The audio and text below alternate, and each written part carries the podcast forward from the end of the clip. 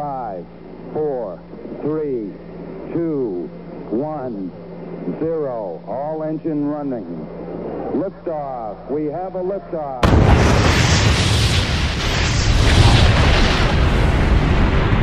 You're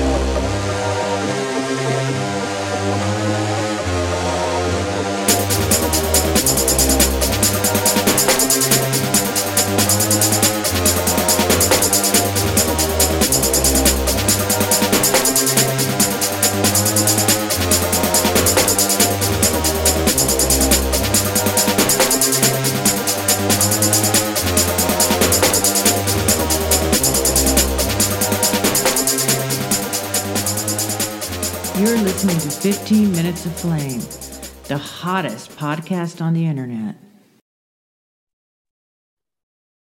Holy shit. That was um that was intense. Wasn't that intense? Did you think that was intense? We have some green screen issues today, don't we? Yes, we do. Look at those women in the background. that mom is tough. All right, we got to have one thought at a time, though, in order to have a successful show. Um, I could try different glasses today. You know, okay, so those are okay. And these are my Buggles glasses. Let's see. Which one do I like better? I'll go back to the other ones. I can't find my normal glasses, which do a great job of hiding the bags under my eyes. Um, these, however, expose every single like lipid ridge. I mean, this is what's going on here today. You know who I can blame? Right here. Where is he? This guy. Look at him. Look at him. Yes, you're being blamed. He knows it too. He's got that guilty as fuck look on his face. So sometime, just you know that moment, you're just just falling asleep. You're on the elevator down. You're like, uh, and then all of a sudden, some shit happens. So I have these big ceramic tiles, and I used to use them at my last place because I had one of those countertops where if you put something hot on the countertop, like you could fuck it up, like a pot or a you know tea kettle. So I bought a couple of these big ceramic tiles so I can put them on the on the uh, countertop and then put that thing on it, and then not completely ruin the countertop. I don't really need them now because I don't have that kind of countertop here, but they're still around, and they're heavy. They're not like tiles. And so I had fed him earlier on in the night, but all of a sudden I'm in bed. I didn't hear it. I heard a little meow, meow, meow. And um, then I fell asleep. I'm, I'm, on the elevator down. And then I just hear this. And I, I'd had the TV on too. And I was watching this guy who's, he's a very funny guy called um, Bald and Bankrupt. He's this English dude, who travels all over the world. He's hilarious. And I was watching his video on Vietnam. And he and his buddy took a they took a little side trip to Laos, and it, it, it was fucking hilarious. Anyway, um, I fell asleep during that. It morphed into some other, you know how YouTube fires up another video. It morphed into some other Cambodian or Vietnamese video. I don't know what the fuck I was. I, I didn't know what it was until, of course, I hear this shatter and clash, and I think it's part of the video. Right? That's that's how that's how down I was in the sleep. And then all of a sudden, I realized, oh shit, it's not the video. It's the asshole in the kitchen. He just knocked off one of these big ceramic tiles. And I don't know how he did it because uh, the other thing that was there was his food dish, which was empty. And was it was like one of these prison protests, you know, like Attica. For those of you too young to remember, Attica was a big deal back in the 70s and and I get up this morning and there it is it's on the ground i don't know how he did it these things are not light that took a almost a superhuman act of will in order to do that anyway fucked up my sleep if I had my old sun, my old glasses, it would disguise the bags a little bit. Anyway, how about that Greg Lake song? Wow.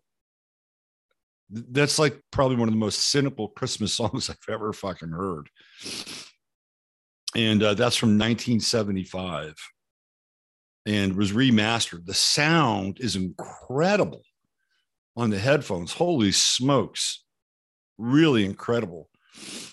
And it's oddly redemptive, although I think at the end, was that an Israeli soldier at the end? I don't know. We're going to call him maybe be Palestinian or something, or we'll we'll, we'll go down that that path.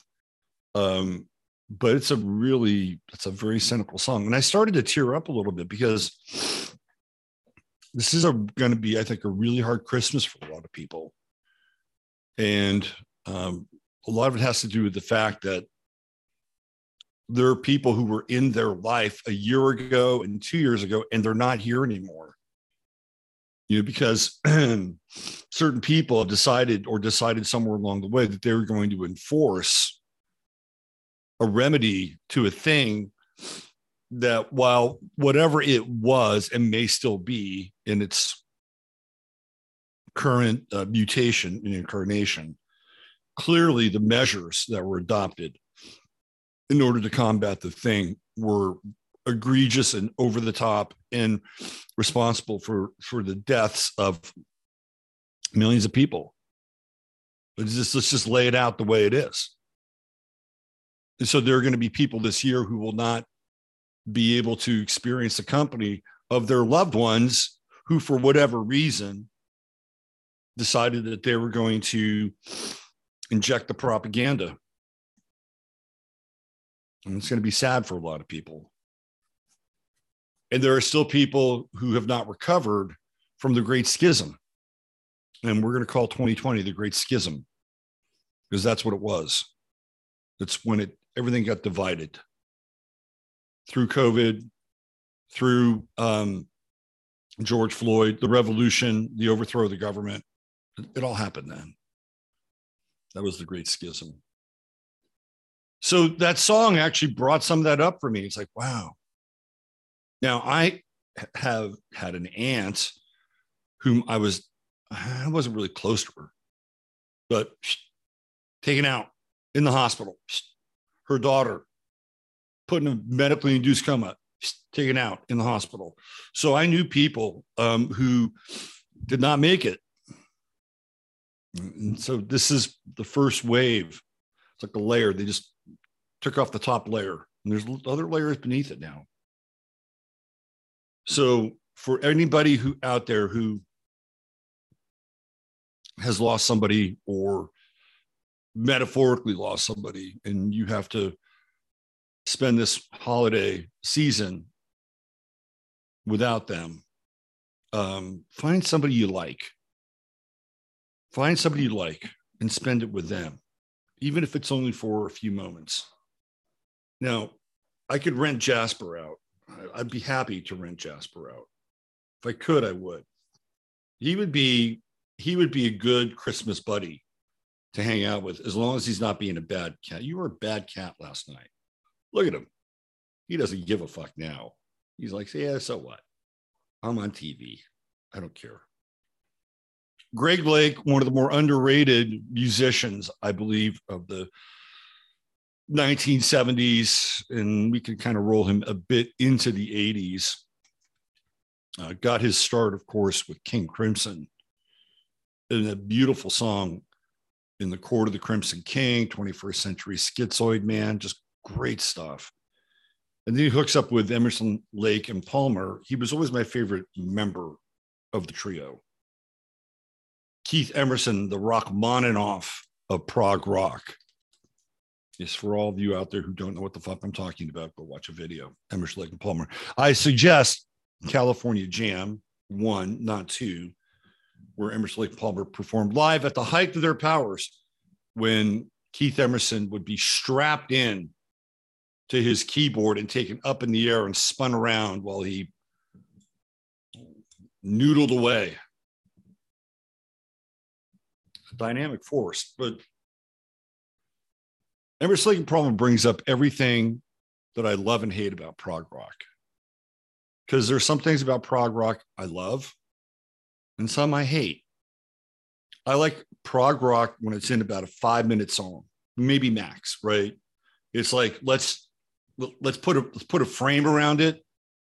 Like the best prog rock record of all time, hands down, bar none, is Dark Side of the Moon by Pink Floyd. Why? Because it's all song structures that fit within a certain boundary. Doesn't mean I don't like long songs. There are some Genesis songs from that genre. I love Close to the Edge by Yes, but it never goes into just like, you know, needless fucking noodling, which I think a lot of prog rock does. It's excessive.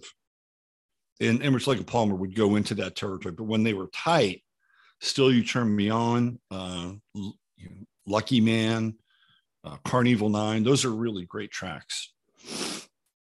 I have the same issues in some ways as I with prog rock as I do with new metal.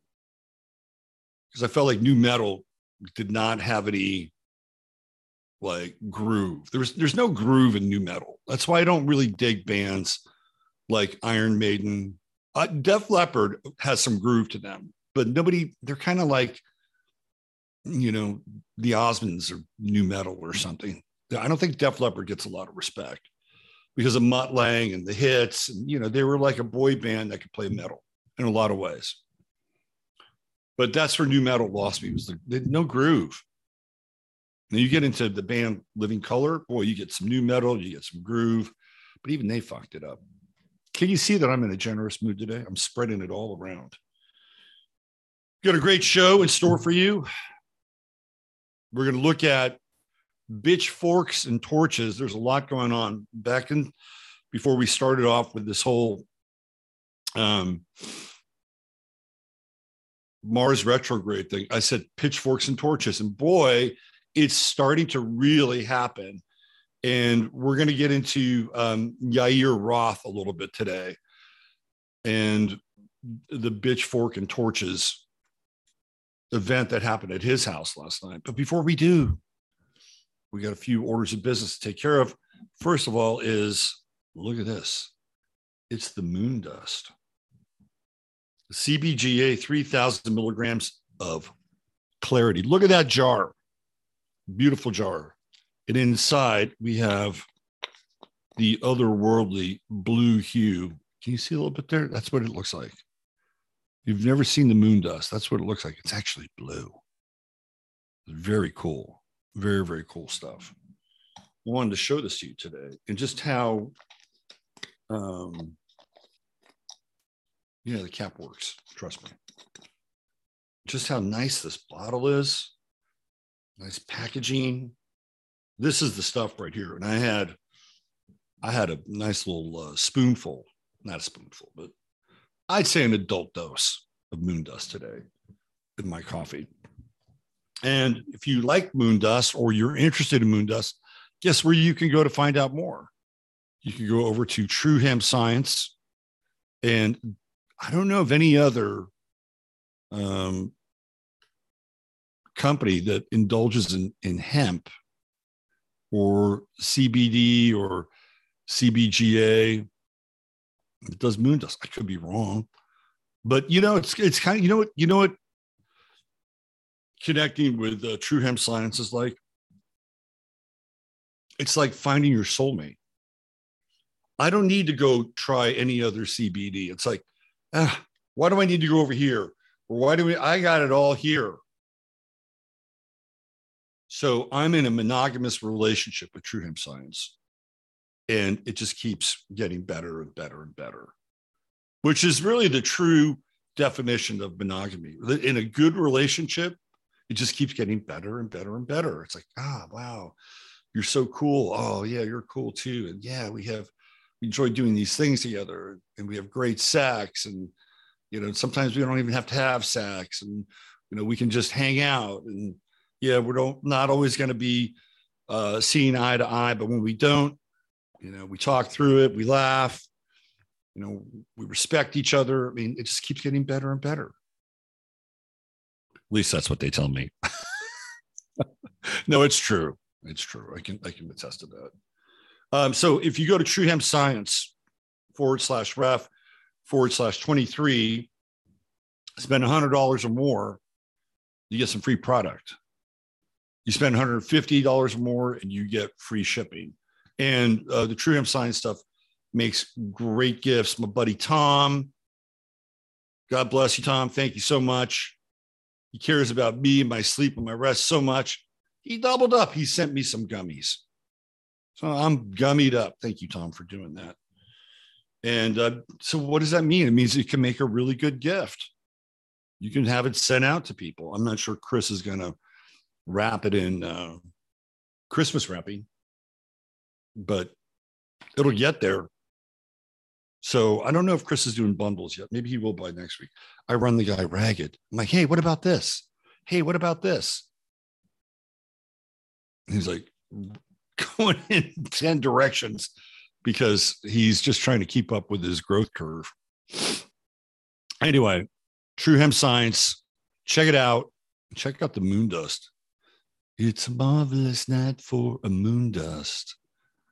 All right, let's see what's going on in uh, Chattaria. Who do we got?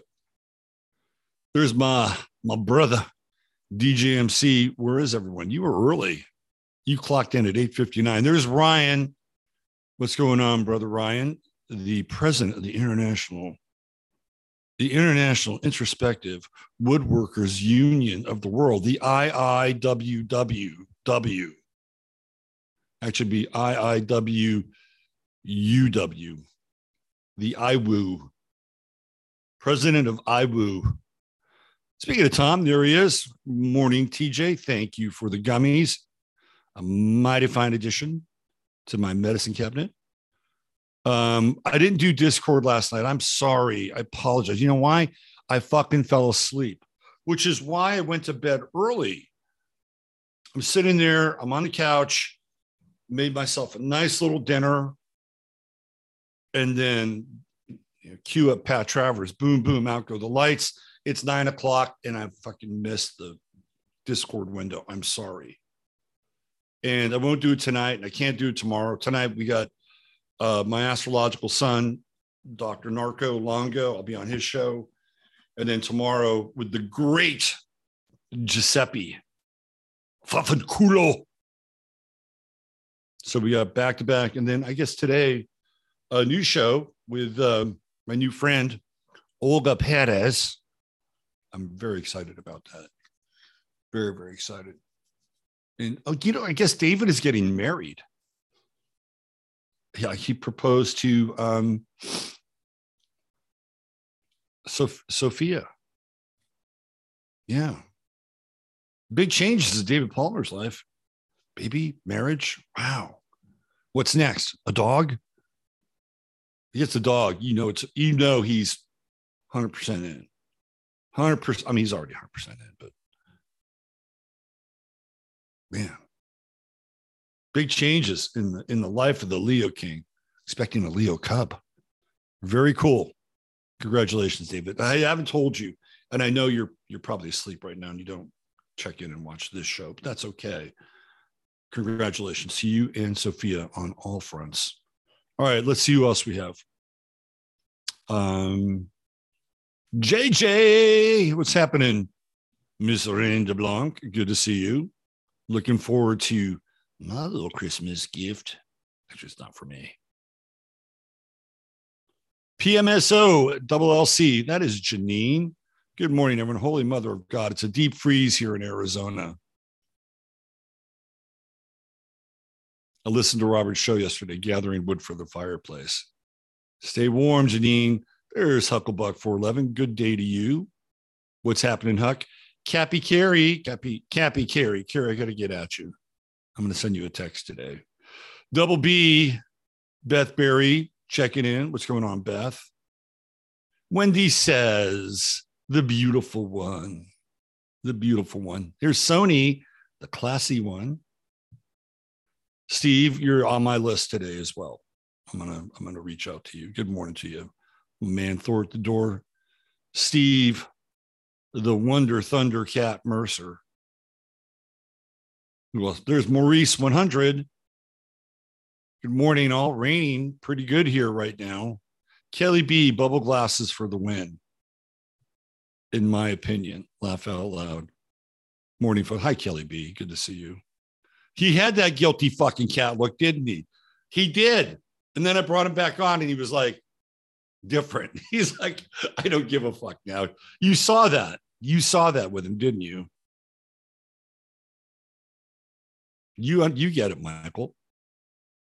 Uh, let's see who else do we have. A lot of hellos in here. Lyle. So Grant Wahl's wife, Dr. Celine Gounder, who specializes in infectious disease and global health, is on CBS dispelling rumors about his death. That's that thing is really weird. The Grant Wahl thing is really weird. I watched his brother, and his brother didn't shed one fucking tear. Now, maybe his brother had emptied the tear ducts. I don't, the whole thing is weird, weird, weird. But does does that is is that out of line for the times we're in right now? Boy, I got some weird for you today. Good to see you, Lyle. I think Lyle will make a good guest. All right, who else do we have here? Catherine Kramer. What's going on, Double K? We'll call Catherine Kramer Special K. That'll be her new nickname. Wendy is the beautiful one. Sony's the classy one. And Catherine is Special K. What are we going to call Kelly? Kelly Kelly needs a moniker.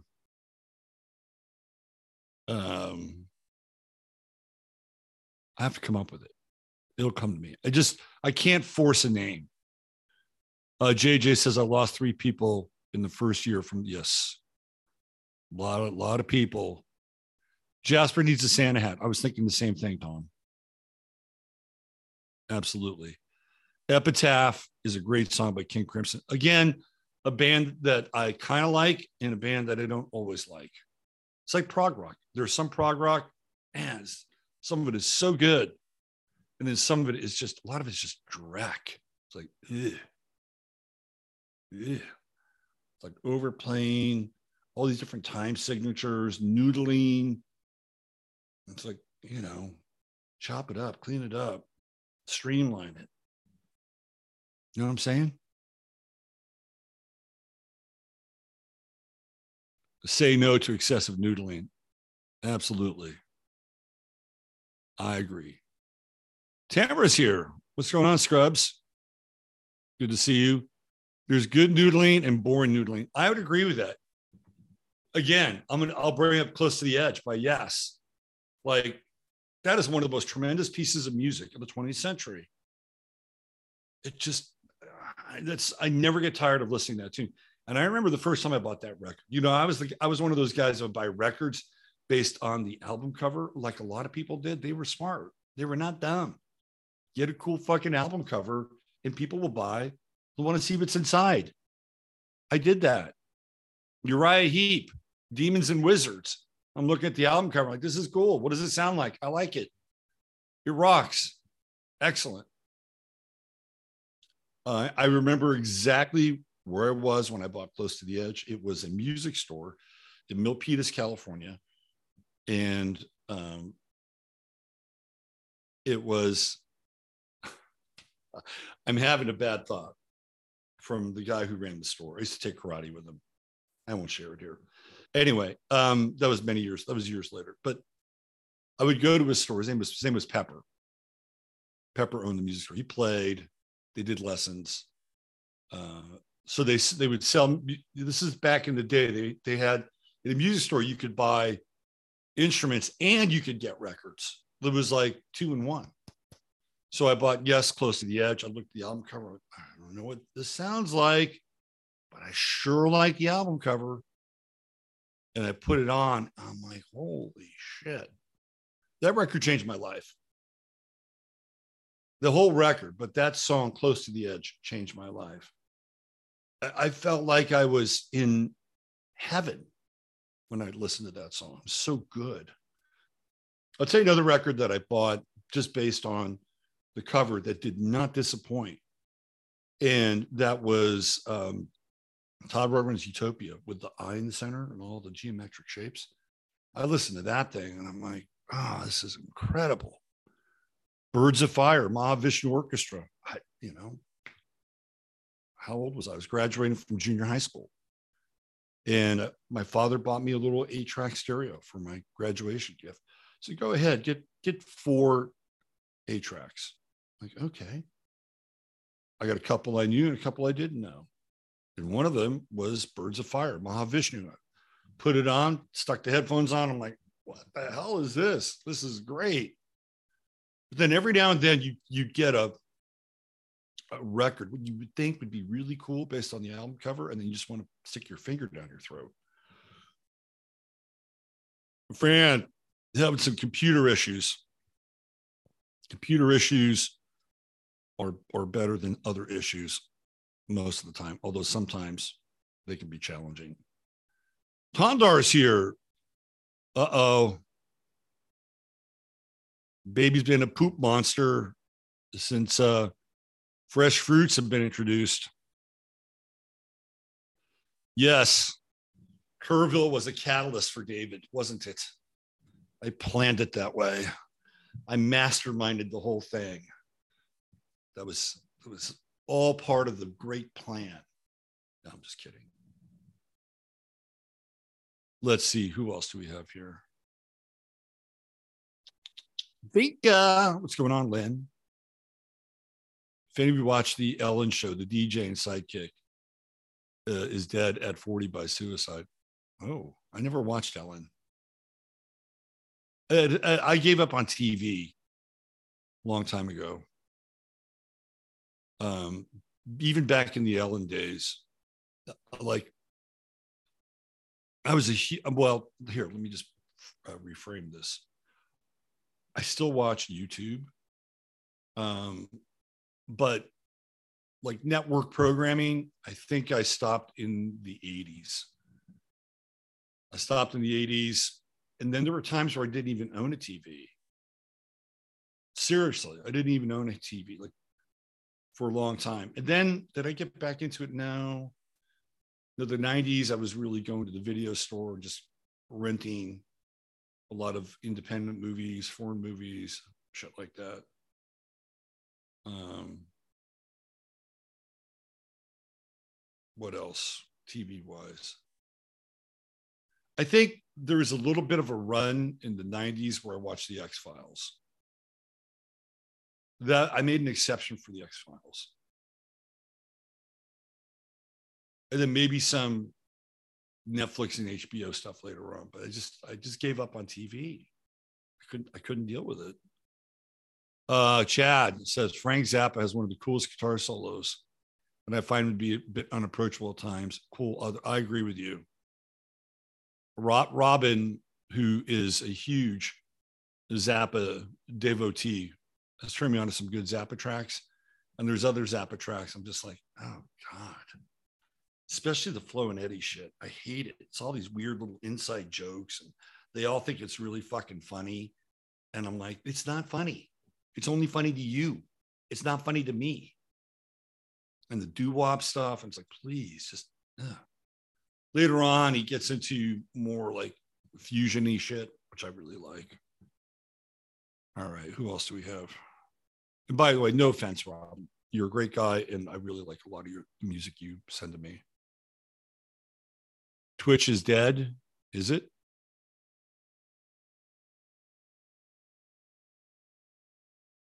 Pam says, uh, or Janine says, I do not have a TV. I took them out of my home in 1998. Um, user 13, I don't own a TV. Everything I want to see is online anyway. Well, so I have TVs, but then I just hook them up to Roku. That's it.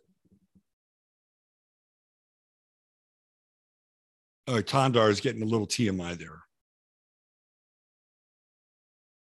These women look mean. oh my God. SP Dimples. We got an SP Dimples sighting. Hey, SP. Welcome. Did I did I skip over SP? There she is. Love Robert's aesthetic. Thank you, SP. Okay, let's look at the background. The mom looks like she could kick your ass. You did that's a woman capable of cold rage. Cold rage. Don't give her the wrong fucking Christmas gift. the daughter, the daughter's a little more slightly redemptive, although she probably has a little bit of an S and M side to her. Um, not pretty attractive woman in her own right. The daughter. Mom, this family, you know what this family reminds me of? This family reminds me of a family from Texas. There's a flock tree. Remember the flock tree? Do they still flock trees? Or is that environmentally unsafe? I used to love the flock tree, especially the colored flock tree. So there was a time when I was, uh, I think it was around seven, and it was Christmas. This would be December 1967. And of course, you get up and you do all your gifts and everything. And where I lived um, was San Bruno, California, which is seems the, the, the shares the same airspace as the San Francisco International Airport. We could actually hear like the calls at night on the uh, uh, PA. I thought it was cool. Like, man, there's a world going on out there. There's a big world going on out there. So we had this block. It was the block. This is again. This is when a very different time. It was like this weird kind of transition from like the you know late 50s, early 60s. Things weren't all developed out at that point in California like they are now. So the end of the block where I lived, which ran on uh, El Camino Real, uh, was the foundation of a house that had been there. It was like a kind of big empty lot. It was it, it looked like it had been in a war or something. And uh, during the holidays, these guys would like just occupy it. I don't even think they paid anybody any rent very smart. They occupied it and they would sell Christmas trees there. So you would just, you know, they, they had Christmas tree lots. Now you go to the supermarket or Walmart, you buy your Christmas tree. They didn't, they didn't really happen back in the day.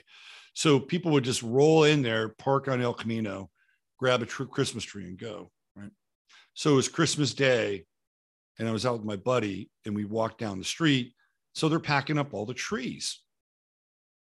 And I asked him, I said, what are you going to do with those trees? He said, oh, well, you know, we'll probably chop them up or whatever, I forget. And I said, yeah, can I have one? he said, sure. so he gave me and my buddy each a tree. And I got this blue flock tree. And I was so fucking happy. And I walked it all the way back to the apartment.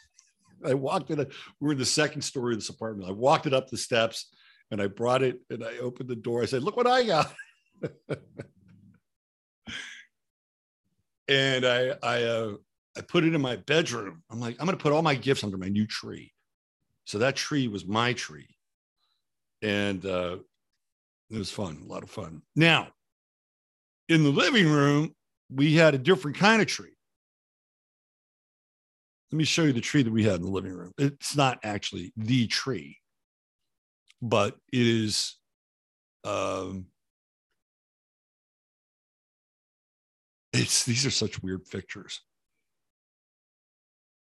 So we had one of those aluminum trees. You ever, did you guys ever have an aluminum tree? It was so 1960s so the aluminum tree we had it was like i'm going to get into some of these pictures they're hilarious um, the aluminum tree didn't need any lights. Although some of these people, I think, put some lights. You used to buy you used to buy this like color wheel. So it was a lamp and it had red, yellow, green, blue, and it would just rotate. So there was this ever shifting kaleidoscope of colors on your aluminum tree. Now, when you look at the aluminum tree, it brings out a different side of women. Now, look at this woman right here that's not aluminum tree, but I had to, I had to bring her up. She's fucking serious, right? She's like, you better stuff that stocking, motherfucker, and you better stuff it good. Look at her. That woman is a crazy bitch. You know that somebody that somebody went through a lot of therapy on the back end with this woman at some point in their life. Holy shit. Look at that. All right, let's look at some of these uh these it's like you got the aluminum tree there. What is this? This this could be. I think I think this is like a, a restaurant or something. Look at her. Mid-century women enjoying aluminum. It brought out a different side of the woman, for sure. Look at that. She's wearing the right Christmas color. Oh my God. She's got the silver shoes. Well, Fleetwood Mac, silver heels. Oh, matches the tree. This that looks like a stage back there, doesn't it?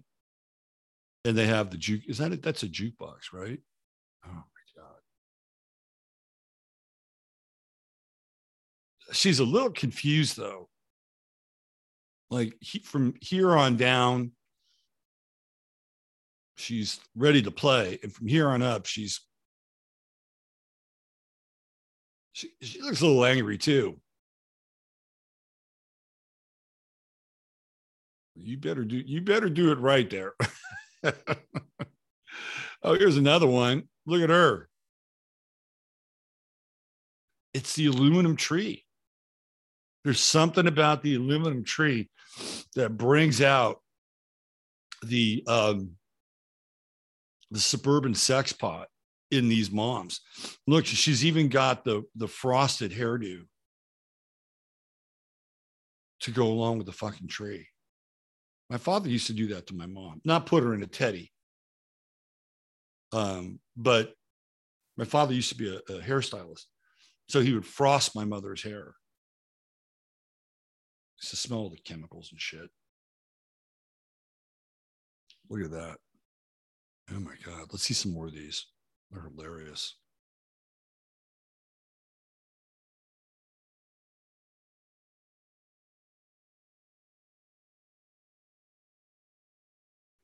Here's another one. Look at the hair in this one. This is some 60s hair. Oh, come on. Just continue with. Oh, I hate that. I, sometimes I hate. Oh, there we go. She's happy. It's the aluminum tree. The aluminum tree does something to people, especially women. It's like, yeah. It's modern, it's sexy, it's aluminum. Here's another one. The hair thing is interesting. This is on Facebook. Oh. oh, look. I didn't go there. It's the same background. There's a whole fucking Facebook page dedicated to this shit. This is the one I wanted to look at right here. She's got the hair that matches. So look at this. She's accessorizing. She's got the hair. She's got the aluminum tree. She's got the this. The, I like this woman. Good sense of humor, right? Good sense of humor. Puts on a little sexy. This is kind of weird down here. Um, but you can tell she's a good woman. You can tell this is not a woman that would cheat on you. Um, that other woman with the red wine, no, she would cheat on your ass in a fucking heartbeat. There's a whole there's a whole Chris there's a whole community dedicated to this. Here's another one. Look at her. We got her. Oh, now she's not aluminum, I like the red. Man, she's getting fancy for Christmas. This is a good time, gal. Good sense of humor. But she probably doesn't take her husband's shit. Here we go. Again, accessorizing. There's the color wheel right there. uh oh. Hey, isn't that Caroline Ellison? The fuck is she doing back there in the 60s? She needs to go to jail. Oh my God. Yeah, there she is. There's our gal. There's our gal, Maria. We'll call her Maria. All right. Enough little memory lane. It's so funny. You know, there's there's really nothing new under the sun. Here I here I am. I'm thinking, yeah, let me, let me get into this a little bit. And there's a whole fucking Facebook page dedicated to it. Go figure. All right. Um, let's talk about bitchforks and torches because that is the uh, title, the working title of today's show. Where do I want to start? I'll save him for the end. We'll save the Yeezy for the end. Um, so let me get this up here.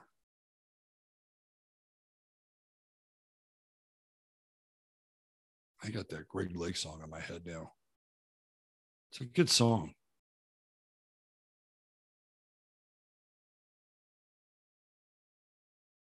All right, let's let's bring this up.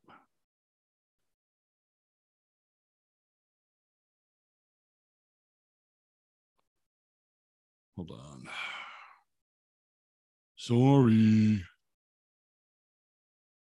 Sorry.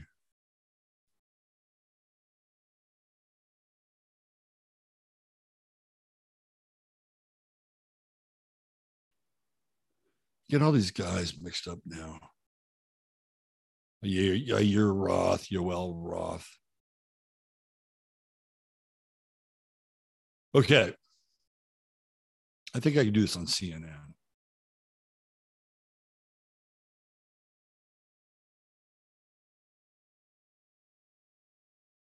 They're going to blame Elon Musk for this. I can do Insider so you can see the guy, not Elon Musk.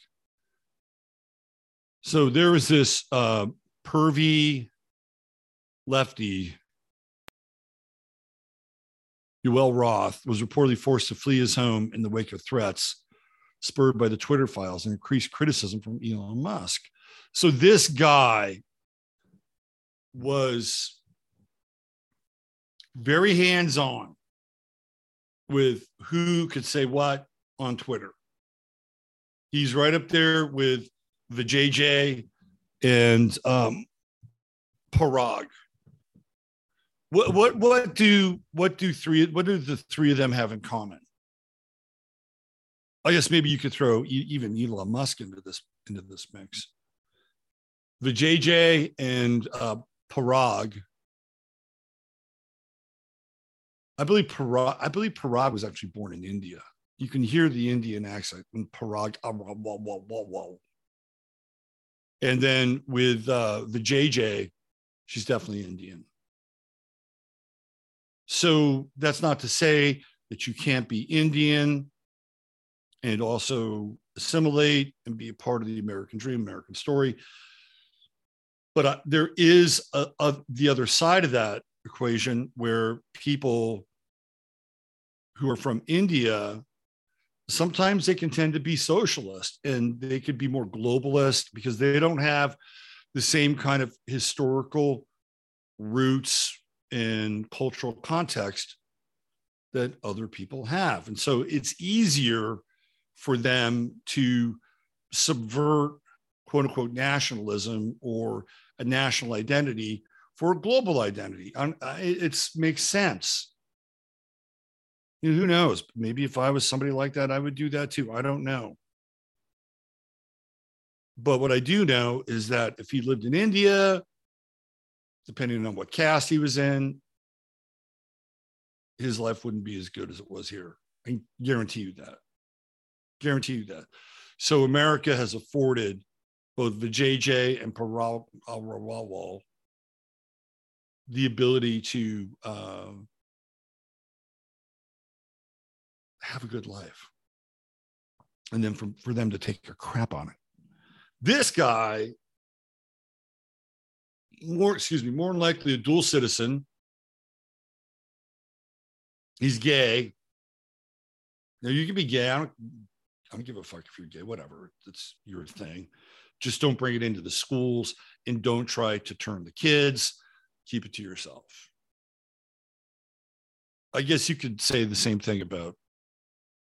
So if you're going to be a teacher, be a teacher. Don't bring your family or your personal life into it. If, people ask you, kids ask you to say, you know, I'm I'm here to be your teacher, and you know, I have a I have a family, and let's just leave it at that. But no, we live in the age of social media, and everybody's got to share their fucking feelings. That's part of it. Anyway, let's get into the story. Stepped up threats of violence against former Twitter exec Yoel Roth have forced him to flee his home. Roth has been subject to criticism amid new revelations in the Twitter files, along with personal attacks from Musk. Musk attacks come just weeks after the billionaire defended Roth, tweeting that he had high integrity, and then he found what he was tweeting. Then, then he found some other shit. Um, where is it? So Roth called Donald Trump a racist tangerine. We've all made some questionable tweets, me more than most. But I want to be clear I support Yoel. My sense is that he has high integrity. So the reason why he fled, and they're not even talking about this, it's this piece right here. Elon Musk smeared Twitter's former head of trust and safety by baselessly claiming he supports child sexualization. Well, what is that about? Musk posted a snippet of Roth's 2016 PhD dissertation from the University of Pennsylvania titled Gay Data and said, looks like Yoel is arguing in favor of children being able to access adult internet services in his PhD thesis.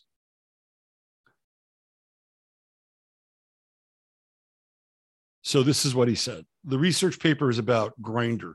Oh, isn't that great? So you can do a fucking PhD thesis on Grindr. What does it say about PhDs in general? It really cheapens an, an already questionable and dubious title and status. Now, there are some PhDs who really had to fucking work and work hard to achieve that status. When you're really in like the thick of something and you're getting beyond a master's you're you're, you're being you're, you're being told you have you you have not only mastered the subject matter and you can teach with a master's degree but if you want to teach at a university you're in phd territory and, and you have a new title they don't call you master robert or master jasper master jasper's got kind of a nice ring but they do call you doctor once you get the PhD. All right, let's keep going. The research paper is about Grindr, the location-based social networking app targeted LGBTQ plus people. In the excerpt, Musk posted Roth advocated for social platforms like Grindr to become safe spaces for queer youth under the age of 18. Roth wrote that Grindr is not a safe and age appropriate research for teenagers, but since queer youth already use it, such platforms should instead focus on crafting Safety strategies can accommodate a wide variety of use cases. Musk was responding to Eliza Bleu, a human trafficking survivor who had dug up the old tweet by Roth from 2010 that said, Can high school students ever meaningfully consent to sex with their teachers? Bleu misconstrued the tweet and wrote, I think I may have found the problem at Elon Musk referring. So, so this explains a lot. Roth did not immediately respond to insiders' requests for comment about Musk accusations outside of normal working hours. So there's okay, here we go. Roth was the most senior member of Twitter's trust and safety team after executive uh, Vijaya Gadde was fired by Musk on his first day as CEO. Roth then resigned from his position in the early days of Musk's tenure and said in an op ed for the New York Times that Twitter was actually safer under Mr. Musk than it was before. so what is the big deal here? Well, people apparently, again, this is you, you have to you have to go on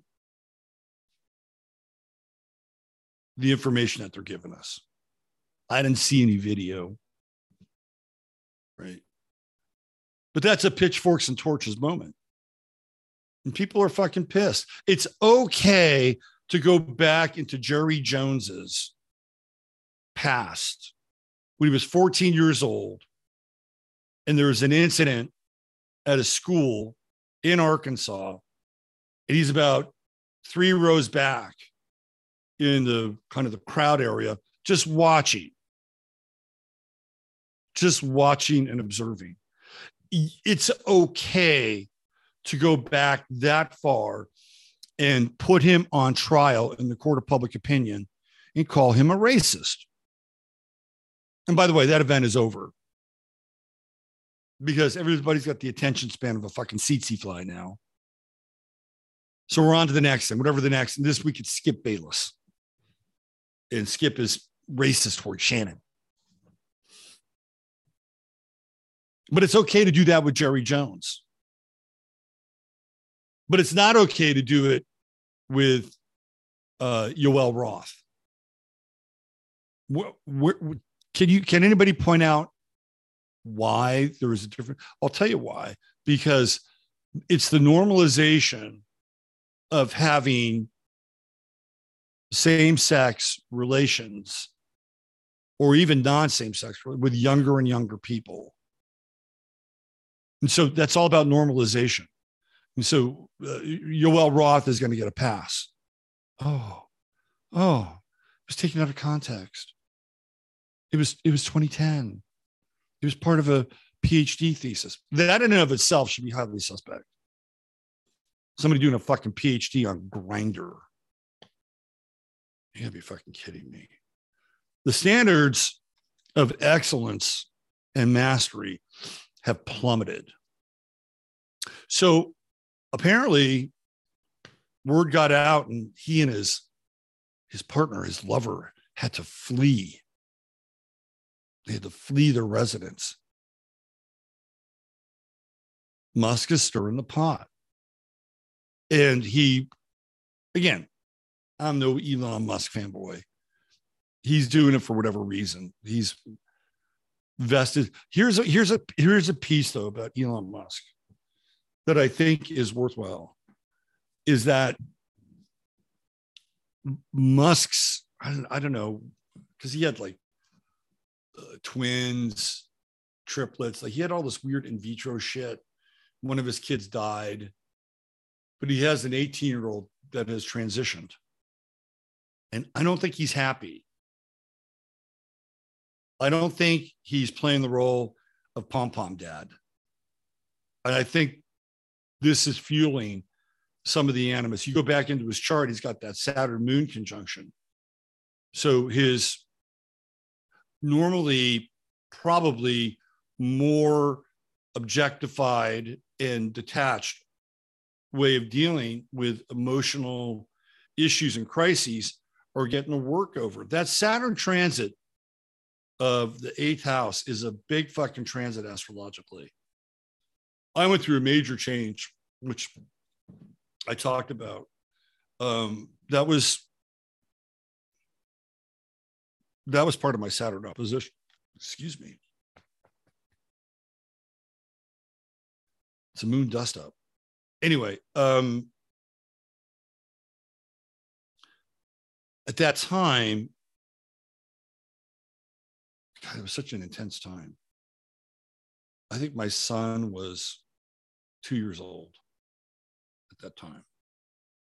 And he was just a pistol, man. I, he was so, by the way, I talked to my son yesterday. He, he might be pissed that I, I'm going to share this little snippet. In college now, girls have discovered my son. I mean, my son is a my son is a good looking kid, good looking dude. He's tall. His mother, one of the most photogenic faces I've ever seen. Mother actually really pretty. Um, and you know, he got whatever he got from me. So I'm talking to him last night, and I said, uh, "We'll get we'll get back to this other piece. Trust me here." I said, "So how's it going?" "Oh, pretty good." You know, he's a dude, more of a man of few words than I am. but he joined this frat. I said, So, uh, how's the frat going? Oh, pretty good. I got kicked out of the frat house last night. I'm like, Well, did it involve alcohol or what, what happened?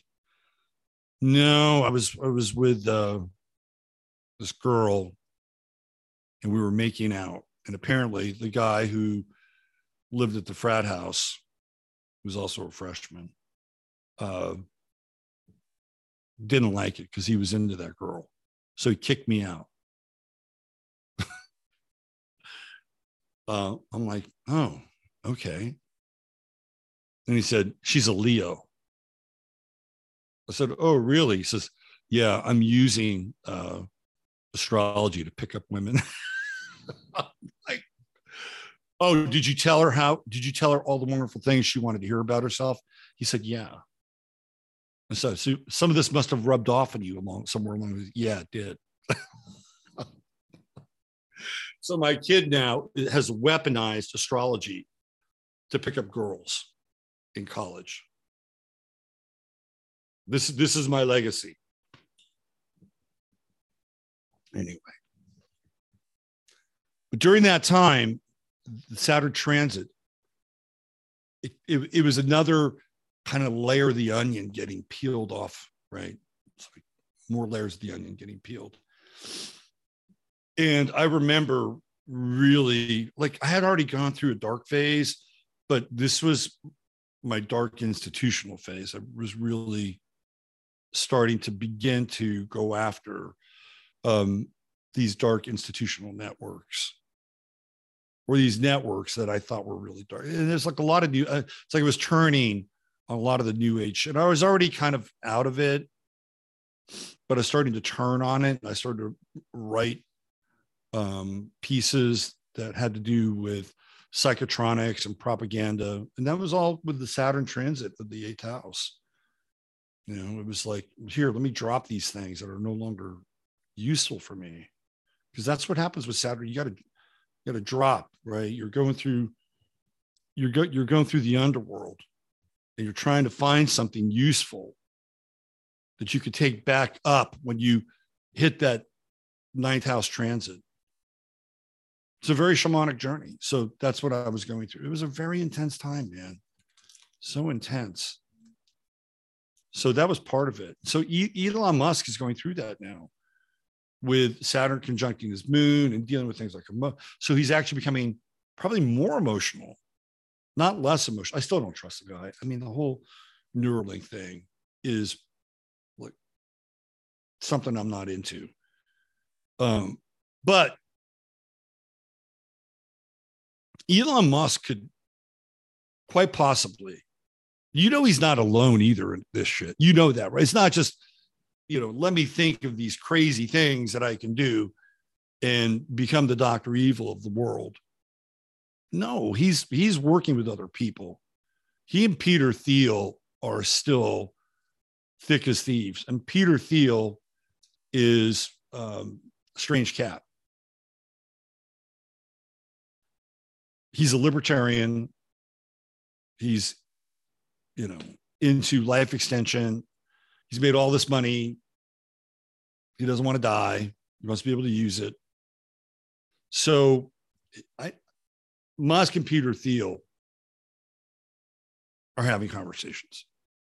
And there's probably other people in Elon Musk's inner circle that he's having conversations with. But if, if you think about it, what could Elon Musk do? He could pose a threat to the World Economic Forum. Now, on the other side of that, Elon Musk could also create the solution to the problem reaction. The problem is the World Economic Forum. The reaction is we don't want to eat crickets and worms. The solution is Elon Musk has a better deal. And it, would that be again? And I've I've said this before people don't I mean, look, look if they want to serve up cricket milkshakes and whatever slime or whatever and people will take it they'll do it like oh you'll take it great we'll do it. But if people don't want to do it and they're vehement and they push back enough, and we know these pushbacks work, at least if there are enough people and there's they, they, they can pump the brakes on certain things. And I said, well, let's give you a better version of that, but you're still going to get it. And that could be Elon Musk. Elon Musk could could be, yeah, this is way, way better than that other shit, but then you're roped in anyway. So they can get you coming and going on this. But we'll play it out a little bit. Let's say the internet becomes way too controlled and centralized and all the shit that goes on with the internet or will. What if Starlink provides a different version of the internet and that you don't need the internet anymore?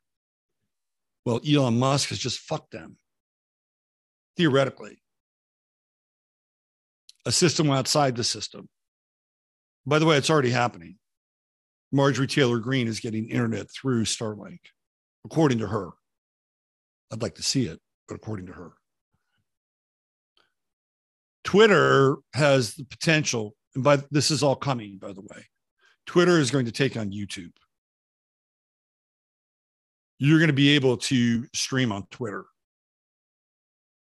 So Elon Musk is going to turn Twitter into Google. This is the platform that he and his buddies, not just him, he's not alone. This is the platform he and his buddies have been angling for, and they got it. However, they got it, whatever deals they made, they got it. So now there's a potential alternative to YouTube. Be great. It's going to be that blue check mark that you spend $9.99 a month for. I might even get one, but thinking about getting a blue check mark. I deserve a blue check mark. I just noticed her lampshade. It kind of goes along with the Christmas theme, doesn't it? It's Christmas every every day of the year at that place. So there's that. He's also working on this X Chat, which is the app that would compete with WeChat, which is the big app for China. Everything's done through WeChat. Elon Musk is potentially looking at XChat to be kind of kind of a universal portal to do all these things through. And don't sleep on something like Doge. He owns a shit ton of Doge. And he could have his own uh, decentralized currency running through Twitter, through XChat. So Elon Musk is set up to create parallel systems. This is what's going on here. Parallel systems to take on the YouTubes. To, and who knows? Maybe it's this Saturn transit going through his eighth house, conjuncting his moon. I still don't trust him. But at the very least, he's interesting and it gives us uh, something to talk about and puts people like Yoel Roth in the spotlight because they need to be put on the spotlight. These people are cockroaches and they need to have the light shown on them. They're fucking cockroaches. And we've been living in a cockroach society for a long time. It's gotten worse, way worse.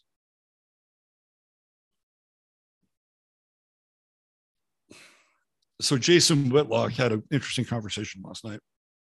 We're going to get to Brazil here in a second. Jason Whitlock was talking about we're getting into some sports minutia here. I'll talk about some people you probably don't even know. Some of you might, but over on um, FS1 or Fox Sports, that was the network that Jason was at prior to eventually winding up on the Blaze. And the big show over there is um, I don't even know the name, but it's just like it doesn't really matter. But this was Shannon Sharpe and Skip Bayless. And Skip is a Sagittarius. His brother Rick is a famous chef and specializes in cuisine from Mexico specifically Oaxaca. And Skip sports writer, and for a very long time, he was a guy that was a contrarian. And he would always write articles that were not always um, laudatory. He didn't shake the pom poms. He, sh- you know, he shook the branches. So he got a reputation for being that guy. Bounced around a lot. Uh, Dallas Morning News, I think, or the Dallas Star. Wrote for the Chronicle. I think he wrote for one of the LA papers. And eventually he got booted up to ESPN and he did a show called First Take uh, with Stephen A. Smith. And it was the birth of the debate format in sports. So eventually, Skip is offered a better deal by Fox Sports and to recreate the show with Shannon Sharpe, who I can't stand. And they got into it recently, and Skip um, insulted Shannon by saying that Tom Brady was better than him. And Shannon didn't like it. So they had this show yesterday with uh, Jason, and Jason's thesis was that if Shannon was a true believer and a man of God, it, it, Skip's stuff wouldn't matter. It would just wash over him. But because he's so invested in his ego in his attachment to his accomplishments or whatever, um, it creates a shaky foundation. So Skip was rattling his cage, right? Pardon the bad association there, but that's what it is. So then he had Royce on, and Royce is getting more radical every day. He and he he's got this new setup where he's sitting in this chair, and he he looks like part uh, revolutionary general and part guru. Like this is the new persona for Royce White. And Royce had some good points. And he talked about, and Jason said, well, in Christianity, you, you turn the other cheek. And I think even Elon Musk brought that up, bringing it back to Elon Musk. He, he realized the wisdom of turning the other cheek. And Royce basically said, well, you know, those were different times. The political climate is not even close to what it is today. And we don't have we don't have the luxury of turning the other cheek now. Now we have to fight back. I think Royce is right. The, the other cheek thing also makes a lot of sense energetically. You can show somebody. I've done it. I've experienced it. I've turned the other cheek and turned a person. They were my friend forever after that moment. There's the, there's a there there, but we've also come to this place where, unfortunately, people are just going to wipe their shoes on us culturally. So Royce has Royce has a point. You you look at the the politics and the morality of what whatever was going on when they wrote these tracks is a different world. It's a very different world. Torches and pitchforks, or pitchforks and torches. People are pissed and they're not going to take it anymore. Let me see what I can find on Brazil. You know, the media is really not covering Brazil.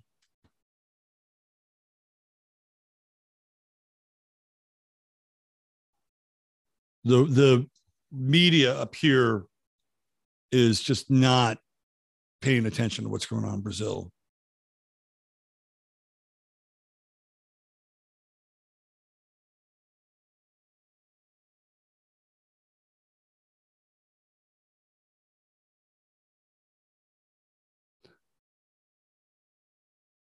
So this was four days ago. And you're going to get mainstream media news. Bolsonaro basically got trumped.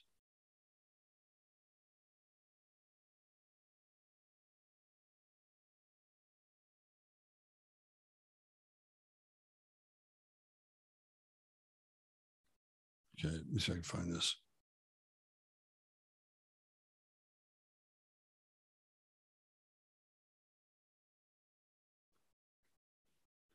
So Brazil is in an information war, and Bolsonaro has has been essentially taken out like Trump was taken out, um, and he's claiming that the election interference stemmed from outside of Brazil. This is from uh, news.sky.com military intervention. Now, if you've been following the Brazilian election, this will now be a familiar phase. Lula da Silva's electoral victory over right wing incumbent Jair Bolsonaro in October prompted demonstrations from the former president's most ardent supporters in over 70 Brazilian cities. Many claimed that the election was a fraud, that Brazil was stolen. Sound familiar? And called for the military to step in. Five weeks on, demonstrations continue, but have dwindled online. However, these calls are stronger than ever. Experts have told Sky News the election result has made calls for military coup, the dominant narrative among Brazil's online far right groups, which on Telegram have increased, seen increased radicalization. In them, we found baseless claims that a coup is imminent or even already underway, circulating in forums with a combined following of over 300,000. And with Lula's upcoming inauguration on 1 January, sound familiar? Experts say we can expect to see this kind of discourse escalate. Again, we're talking pitchforks and torches. You're not going to get the information out of Brazil that that you're going to need because people are fucking pissed. They're pissed. And Bolsonaro is an Aries. He's not like Trump. He is not like Trump. He's not above using the army, using the police, using whatever tactics that are available to him in order to either stay in power, right the wrongs, whatever. Now, it may just be another series of optics and you know psychological operation but he's an aries and aries do not like to lose that's number one. And number two they never apologize for the things that they do. It's very rare. I was surprised that kyrie irving even went down that path. They must have really put a shit ton of pressure on him that's all i can say. In order for him to even moderately apologize for that bullshit that happened with him in his tweet. He's been very quiet on the tweeting front lately, hasn't he? So that's another bitch forks and torches moment. Now they're saying also in Brazil that uh, the protesters. Look at this. This is from four weeks ago. Green outside, red inside. Brazil, Brazil's army irked by communist watermelon jabs.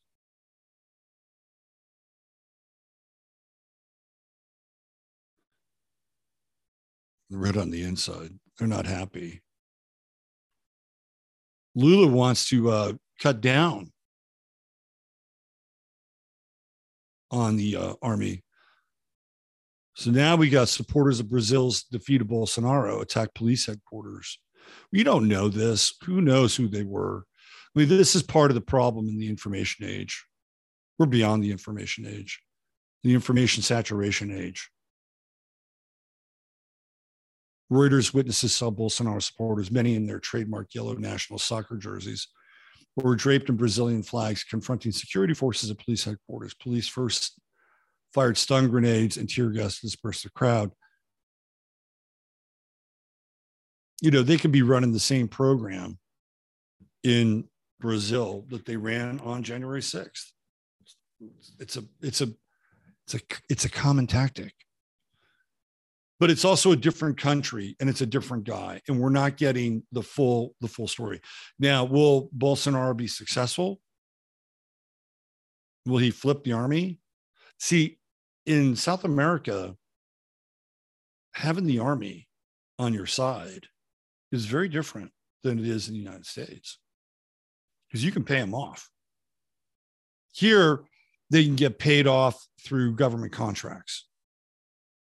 That's how the army's paid off here. they'll be loyal to the president that just keeps throwing money into the military budget, the military. Yeah, we'll be loyal to you. Just keep just keep spending on us. We're good. Brazil, you can actually fucking pay people. South America, you can pay people. That'll happen. So could they do it in Brazil? Absolutely. So another bitch forks and torches moment. People aren't happy there. So they're not happy in China because of zero COVID. They're not happy in Brazil because of another farcical election. They're not happy um, outside of Yoel Cohen's house. It's in the air. They're not happy in Arizona. I can tell you that right now. And we're not through this yet. We've got until January 13th until Mars when Mars goes retrograde. Who was it about turning? I think it was it was it was Ye who was talking about turning the other cheek. It wasn't it wasn't Musk. Speaking of Ye, let's play a little Ye. since we're getting down to the end of the show here because I wanted to. This is he's fucking hilarious. He to me, Ye is one of the most punk rock um performance artist. He's a performance artist on the planet. He's a punk rock performance artist. So this video comes from him uh, being outside of church. If we could grab this.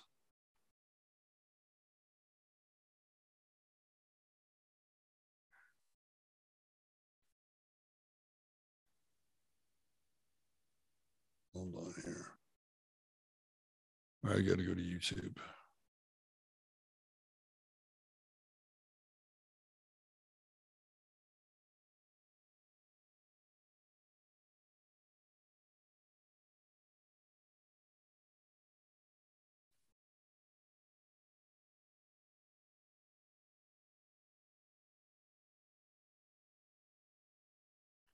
It's right here. So this is from yesterday. Let's check in with uh, the artist formerly known as Kanye West.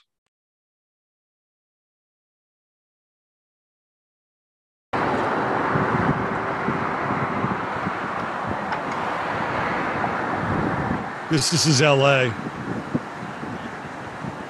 Calabasas.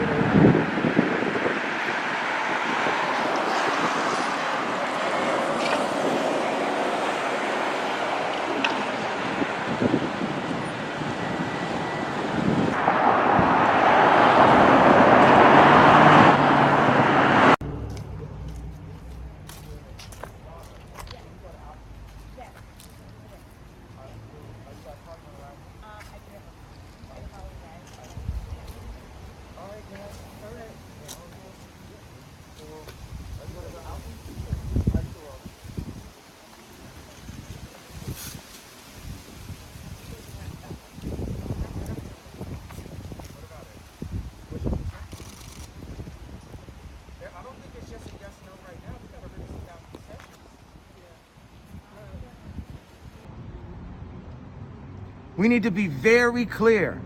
Christ is King. And to all my Catholic brothers and sisters, I'm not going to have no conversation about the saints. I'm not going to have no conversation about Mary. We're going to only have conversation about one, we're going to have a conversation about one being, that is Jesus Christ, who is Lord. And that is the focus. It's simple. There's no other books, textbooks, movies, iterations of it. It is simple. On Easter, he rose. We can go back and forth. Hey, we feel like it's less Christmassy now. It's, we don't even know Christmas is really Christmas. There's a lot of arguments out there about if it's not, but we know that the Lord rose. That is the focus. And it's through that that I design better, that I create communities better, that I make better decisions, and that I love harder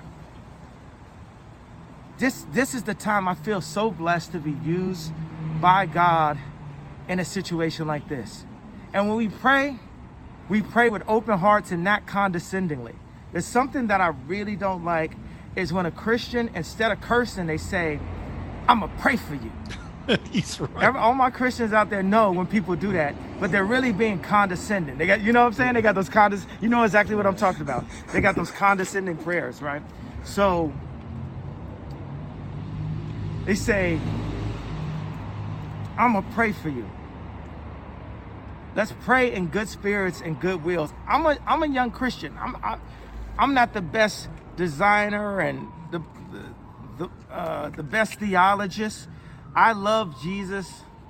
I love God. I love family. I love my family. My family have been destroyed by Satan.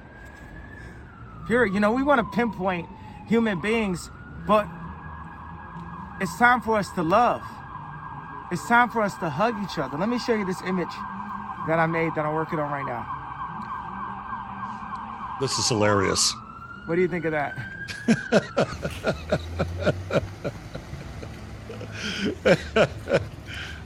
One second. I got another one. What about this one? Wow.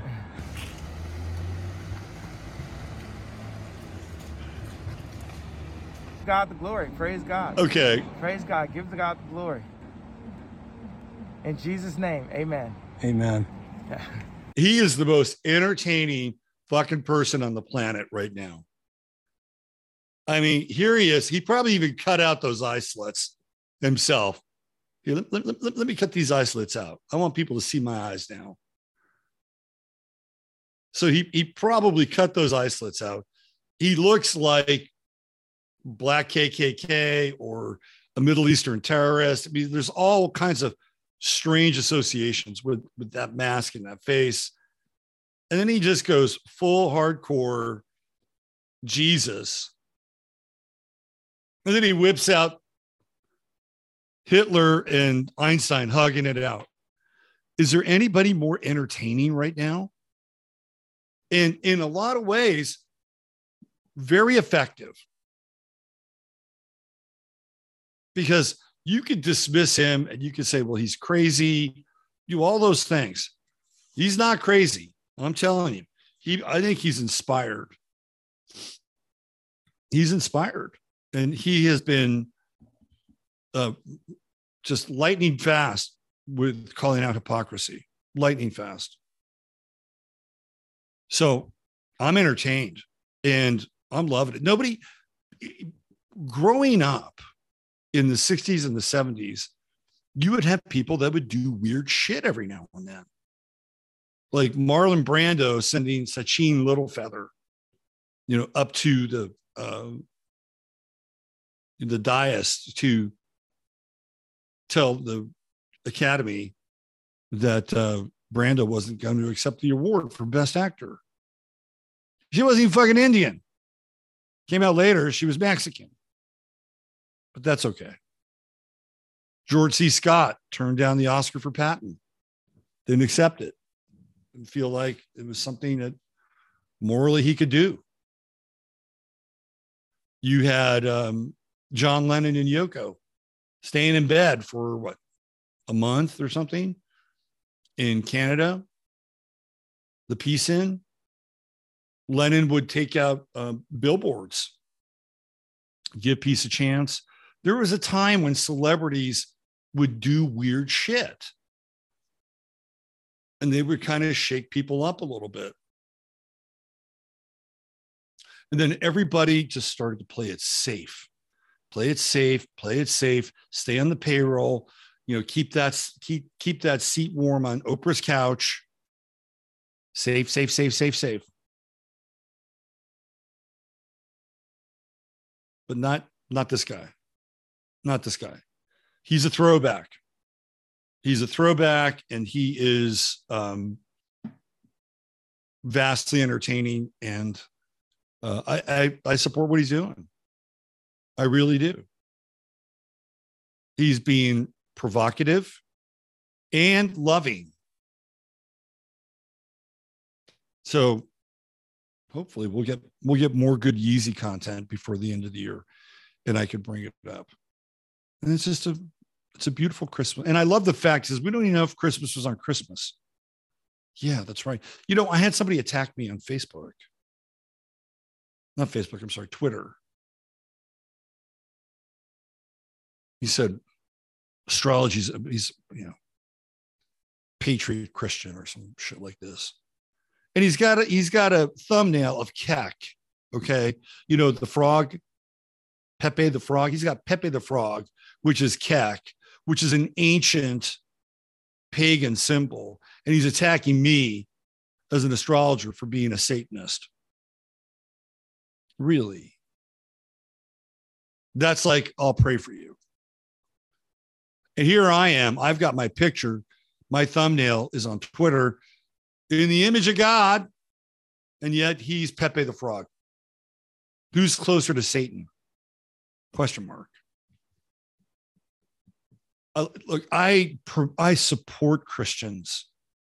I support them. I support their message.